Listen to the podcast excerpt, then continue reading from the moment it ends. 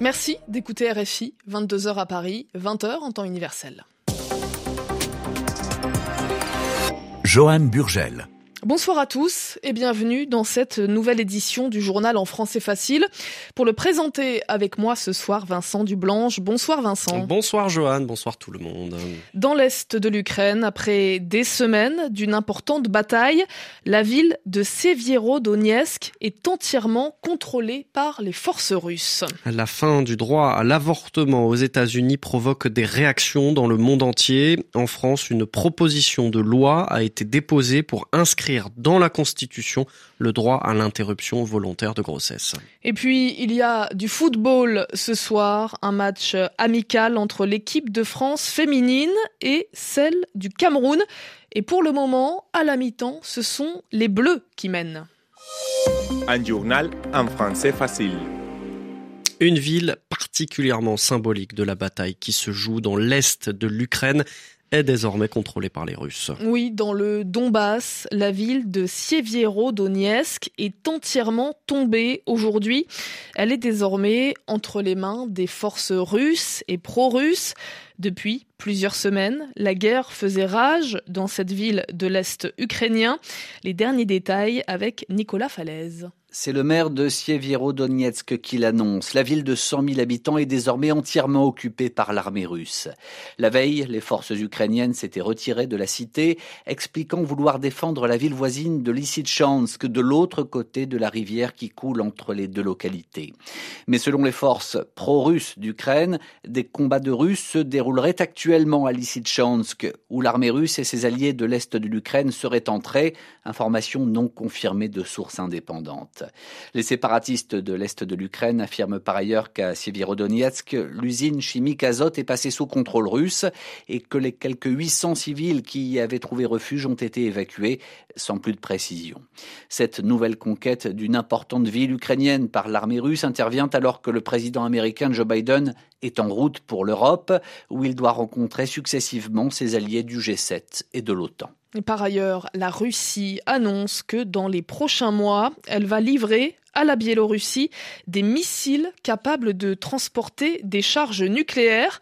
C'est ce qu'a annoncé le président russe Vladimir Poutine après une rencontre avec le président biélorusse Alexandre Loukachenko. Les réactions se multiplient dans le monde entier après la décision de la Cour suprême américaine de mettre fin au droit à l'avortement. En France, par exemple, la majorité a annoncé le dépôt d'une proposition de loi visant à inscrire dans la Constitution française le droit à l'interruption volontaire de grossesse. Un texte soutenu par le gouvernement, selon la première ministre Elisabeth Borne. Puis sur le continent américain, aux États-Unis, des manifestations doivent se tenir ce samedi dans plusieurs villes, alors que certains États ont déjà décidé d'interdire l'avortement.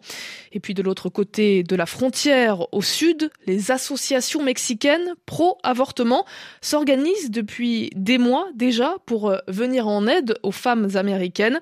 Veronica Cruz milite pour le respect des droits des femmes à Guanajuato, au Mexique. Au Mexique, le délit d'avortement a été déclaré inconstitutionnel le 7 septembre 2021. Dans tout le pays, l'avortement est donc légal et tout l'accompagnement que nous proposons, comme l'accès à l'information, n'est pas criminalisé. Le droit à l'information et le droit à la santé. Certaines femmes venant des États-Unis traversent la frontière. Elles peuvent acheter le médicament dans toutes les pharmacies, c'est pas cher, et elles nous contactent ensuite pour qu'on les accompagne virtuellement. D'autres femmes nous demandent le médicament, elles traversent la frontière mexicaine et notre réseau d'accompagnement leur donne le médicament. Elles retournent ensuite chez elles, elles sont suivies virtuellement pendant tout le processus par nos accompagnants. D'autres femmes encore, et c'est la majorité, préfèrent tout faire au Mexique avec nous, dans notre espace sécurisé, parce que c'est beaucoup plus pratique et accessible. Et tout ce que nous proposons est gratuit. Il y a des accompagnants dans tout le pays, ce sont généralement des femmes qui sont toutes des volontaires. Des propos recueillis par Lucia Valentin de la rédaction en langue espagnole. En Afghanistan, les talibans s'engagent à ne pas entraver l'aide internationale. Des dizaines de milliers de personnes ont été touchées par le violent séisme de magnitude 5,9, survenu mercredi dans le sud-est du pays. Un haut responsable taliban a assuré que les différentes agences de l'ONU ainsi que plusieurs ONG pourront distribuer de l'aide. Le tremblement de terre a fait au moins 1000 morts et des milliers de personnes ont vu leur habitation détruite. Les journaux en français facile.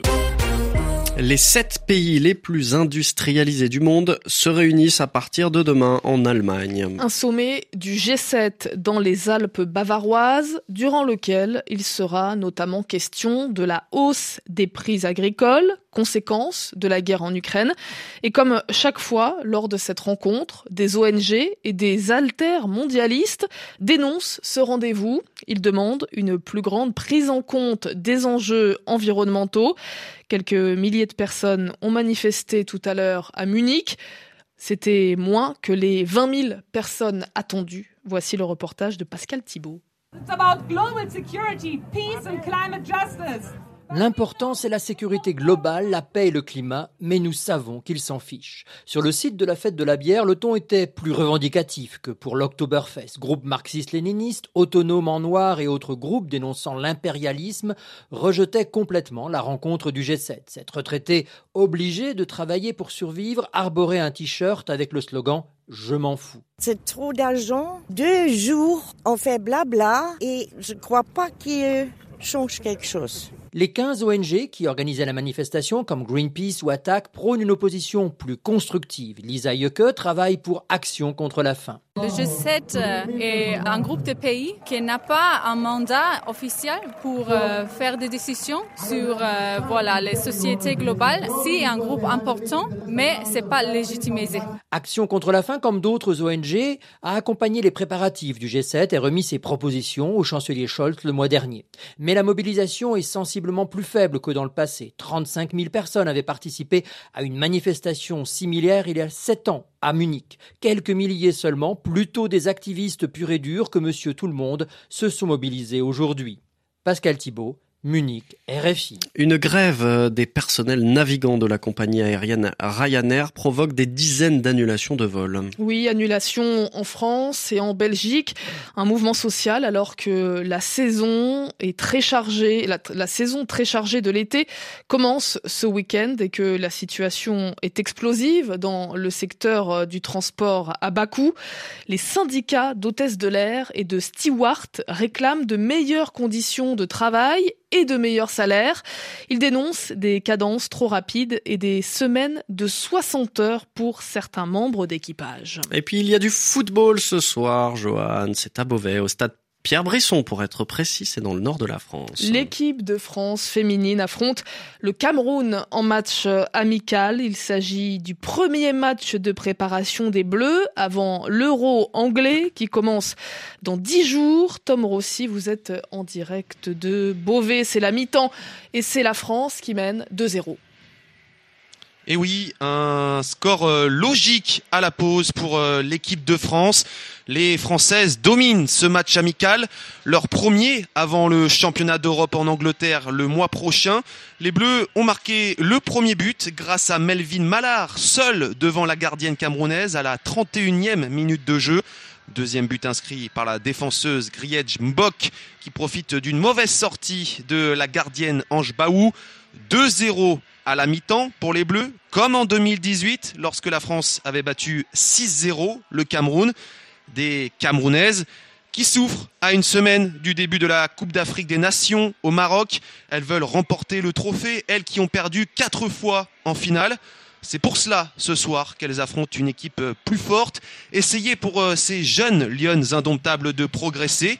Pour l'instant, c'est difficile, mais il reste encore 45 minutes pour briller sous les yeux de Samuel Eto'o, le président de la Fédération camerounaise de football, et des dizaines de supporters camerounais. 2-0 à la mi-temps pour la France face au Cameroun. Et un match à suivre ce soir sur RFI, sous les yeux de Tom Rossi, en direct de Beauvais pour RFI. Et puis pour rappel, l'Euro se déroulera en Angleterre, ce sera du 6 au 31 juillet. Et puis la CAN, ce sera au Maroc, du 2 au 23 juillet. C'est la fin de ce journal en français facile. Merci Vincent Dublanche. Merci à vous, bonne soirée. Et merci à vous pour votre fidélité à la Radio du Monde. Petit message aux artistes.